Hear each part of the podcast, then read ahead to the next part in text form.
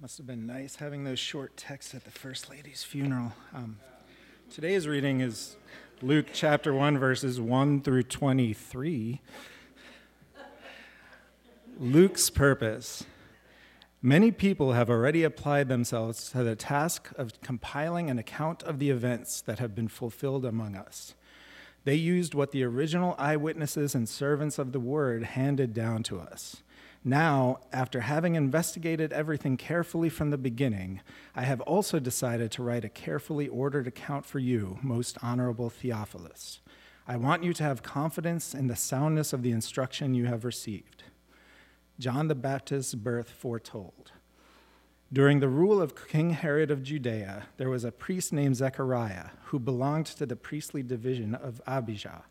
His wife Elizabeth was a descendant of Aaron. They were both righteous before God, blameless in their observance of all the Lord's, Lord's commandments and regulations. They had no children because Elizabeth was unable to become pregnant, and they both were very old.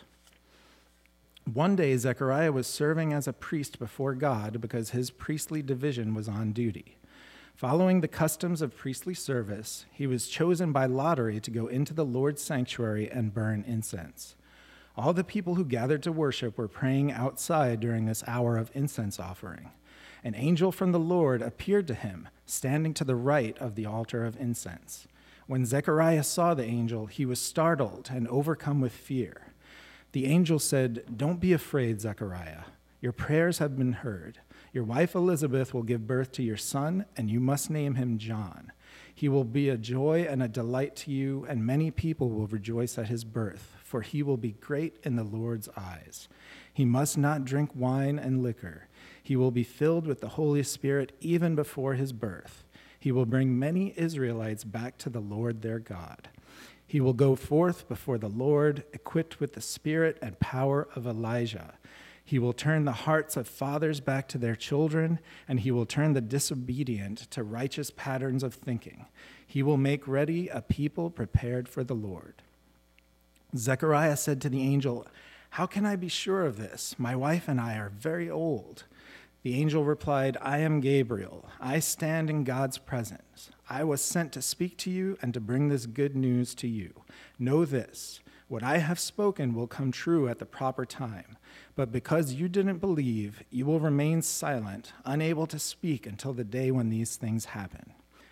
Meanwhile, the people were waiting for Zechariah, and they wondered why he was in the sanctuary for such a long time. When he came out, he was unable to speak to them. They realized he had seen a vision in the temple, for he gestured to them and couldn't speak. When he completed the days of his priestly service, he returned home.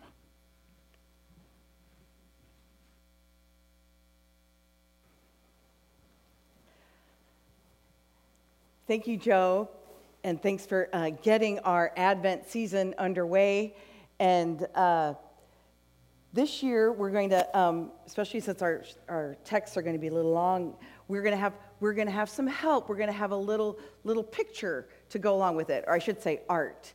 So let me introduce to you Zachariah. Look at him. We're using a curriculum this year called Sanctified Art. So each week, we're going to have an art piece that we're going to talk about and we're going to um, mull and consider trying to feed into yet some more of our senses. So um, let's let's take a look, and I'm going to. This is the only time. This only time, Dan, I'm going to need to use words because I'm using the artist notes. But then I'll get back to my memorized sermon. So.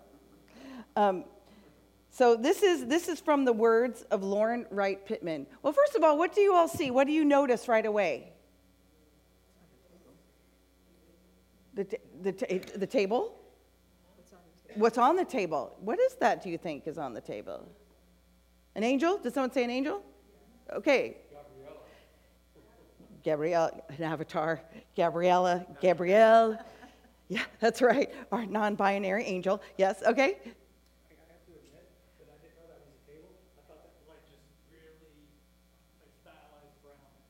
Oh, or an altar, right? He's a priest, right? After all, yeah, yep. What else? What else do you notice? By the way, this is we're going to start out. We're going to start out with class, and then we'll go into sermon. So, class. What else do you see? And then we'll post this to you, so you can look at it online too. Is it astonishment?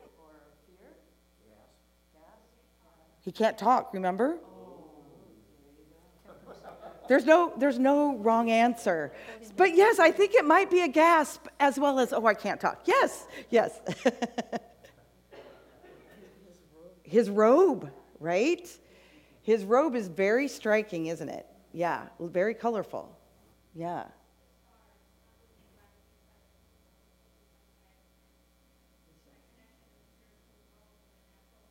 Yeah, the stars, the night, the, the intimacy of it, right? And the connection. Connection, connection. Yeah. What do you think he's holding? Yeah, go ahead.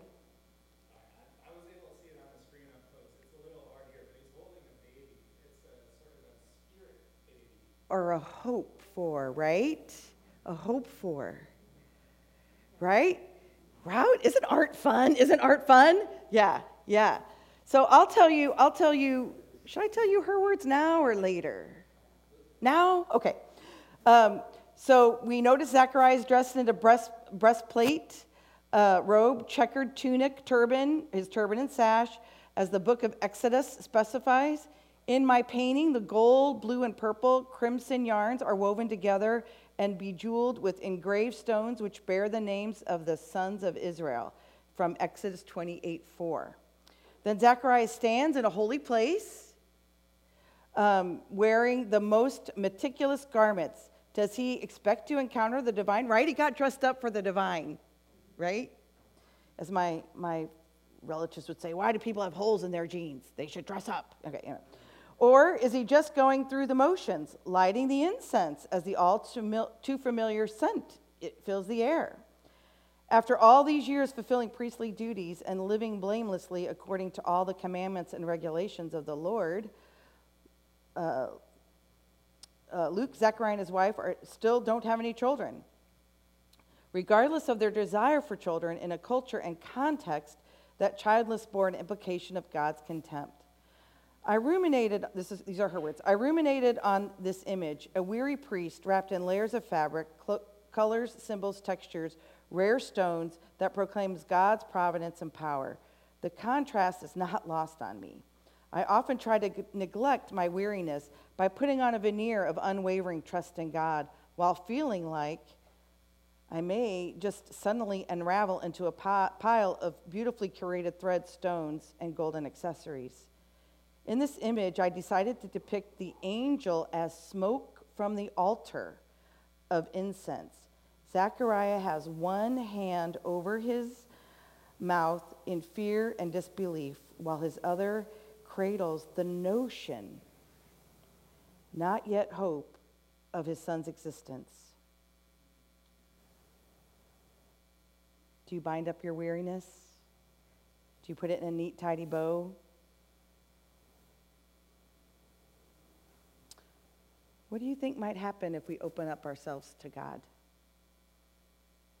Maybe we'll meet an angel. So, we're going to start Advent with God's ridiculousness. What? A 96 year old guy is going to have a baby? God's saying yes.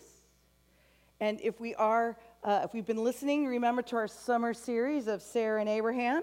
And if we um, listen and ha- know our Bible stories, God has used this theme before. Amen? That yo, you who think is not going to have a child, you're going to have a child. Because again, in the culture, it was really important to have children to keep going, right? To keep the race going, to keep the people going, to keep the, uh, the culture going. This story is a little bit different because, as you can see, he's privileged. He's a high priest. And she as uh, the commentators like to say, is a PK. She's a preacher's kid, right? Or priest's kid. So they are people that are considered righteous by God. So this is actually a lesson for us and those of us. Um, I realize um, uh, infertility is a real issue. Uh, in the past, it used to be thought you must have done something wrong or that your generation before you did something wrong, and that's why you cannot be pregnant. We now know no, sometimes it's biological. And we get that in this story. They are still righteous and they've been serving God. So let's let's give that grace. Let's let's acknowledge that.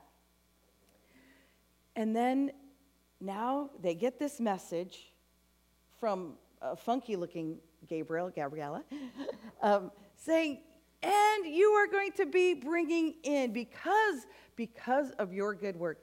Because i know you are weary from being in this occupation. I know that you are looking for hope and you are looking for a prophet. And guess what? You are the one bringing it. And they both laugh they're like no no no. Remember we're old. We're we're older than rebecca right? We're old. We can't be having children.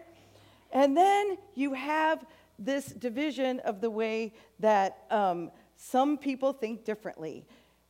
Uh, Zechariah comes like kind of with data. He needs data. Like, okay, okay, but how? And are you sure? Are you sure, God? God's like, okay, remember Abraham and Sarah? Remember Hannah? Remember, I've done this before. And you know, you maybe you didn't listen in class that day. I've done this before. So you know what? We're gonna we're gonna have you be silent so you can ponder. we will let you we'll let you have some faith. We'll let you get in there. We don't want you out preaching to people that you are not sure about me, God. And then we got Elizabeth, because Elizabeth knows how the body works, right? She's like, well, how? But okay. She doesn't say to God, God, are you sure? She's like, she's just kind of thinking through. All right, it hasn't happened before, but I'm with you. So you to see the difference, to really allow for the faith. And so then we're going to have a baby. It's going to be John. John is a really important figure, isn't he, as we get to know him? And we also are going to be hearing um, in this text coming up, we're going to hear Mary and Elizabeth talking together and celebrating what God has done for them because it'll be two women bringing in um, the future. Now, um, you got to love this part. I don't know if you remember it. That's kind of why we sang Joy to the World. And that, that in this text, they make sure, and he will not be a drunkard. he will not be drinking. And you know what that is? That's foreshadowing because you know, we all know what happens with John, right? He's the, he's the hippie of the story. He's the one that lives outside of culture, and he's the one that tells people maybe a little more direct than, than the, the good Midwesterners of, of Bible times want, right? So we're getting a little foreshadowing of Elizabeth and Zechariah, you get to bring in the prophet that's going to keep us on edge, that's going to keep us living the covenant. And then as we wait and as we ponder, preparation takes a lot of time to prepare for a baby, doesn't it? You might say your life turns upside down. And that's why we're supposed to take these weeks to prepare. For example, we are going to be um, uh, welcoming new, new governance board members in January. We're not just going to have them start January 20th without getting a fun packet, without getting job descriptions, without getting um, how things are done at Fairview Community Church, they are going to get all sorts of fun stuff after January 1st because I don't want to get lost in Advent stuff. Okay? But that means there's people preparing, getting it ready so that the new board can come on. And then we, as a new board, will now get to vision. What do we want to be as Fairview Community Church? For four years, we've been very steady, thanks to you, to the volunteers, and to the caring, and to the reaching out, and to the connecting, and to organizing um, the drive, which we have to have you talk about. Yes, We've been doing that. But now we got to get these systems in place that have kind of been let go. We have to prepare for the next step. Are we ready? If we can get ready for this baby, I think we can get ready to then be the church that will lead us into the next step. Have we enjoyed today's service? Okay, yeah, yeah, the great. and have we enjoyed the music? So that's been about six hours of prep so that you could have that worship. It's been fun prep, but it's been prep. So we need to remember that part of the religious act of this time is to be part of the preparation. Right? You can make a pie, but what do you have to do to get it, right? There's ingredients that you have to mix and match. And then, and then what if you forget to bake it? Not so good, right? Um, you think of that great dinner. Many of you just did Thanksgiving. Uh, a great group went together uh, to IHOP, but you know people had been there all morning preparing that food so that we could gather as a circle of friends. So, this preparation, we can think about religiously, and oh, isn't that great for those, those people way back then? Isn't that really interesting art? Yes but it's also to remind us we are to be living in the scriptures. We are to be taking seriously this time. Let's not rush for Christmas Day. Let's make sure that each day we live has been gracious and kind and have you have we thought about, oh wait, how can I help so and so do this better? How can I help so and so do this better? How can I make sure our church is doing better? There'll be lots of steps, but they're going to be really fun steps. Um, we'll be able to think of all new ways to reach out because we will have done all the homework to set it up so we can go out and share the joy. So, are we ready for Advent this year? Are we ready? Are we ready? Yeah. Yeah. You know, I love, um, I don't just love the dinner, I love all the time in the kitchen beforehand. Amen? Gabbing, talking, gossiping, you know, um, yeah, eating, like, yeah. So let's, let's think of that a little bit. We're just in the kitchen right now, getting ready. Getting ready. So take a look, ponder. Look at that baby of hope to be, and put all those things that you are hoping for in these next weeks and these next months and these next years of Fairview Community Church and put them right there and protect them tightly. Amen.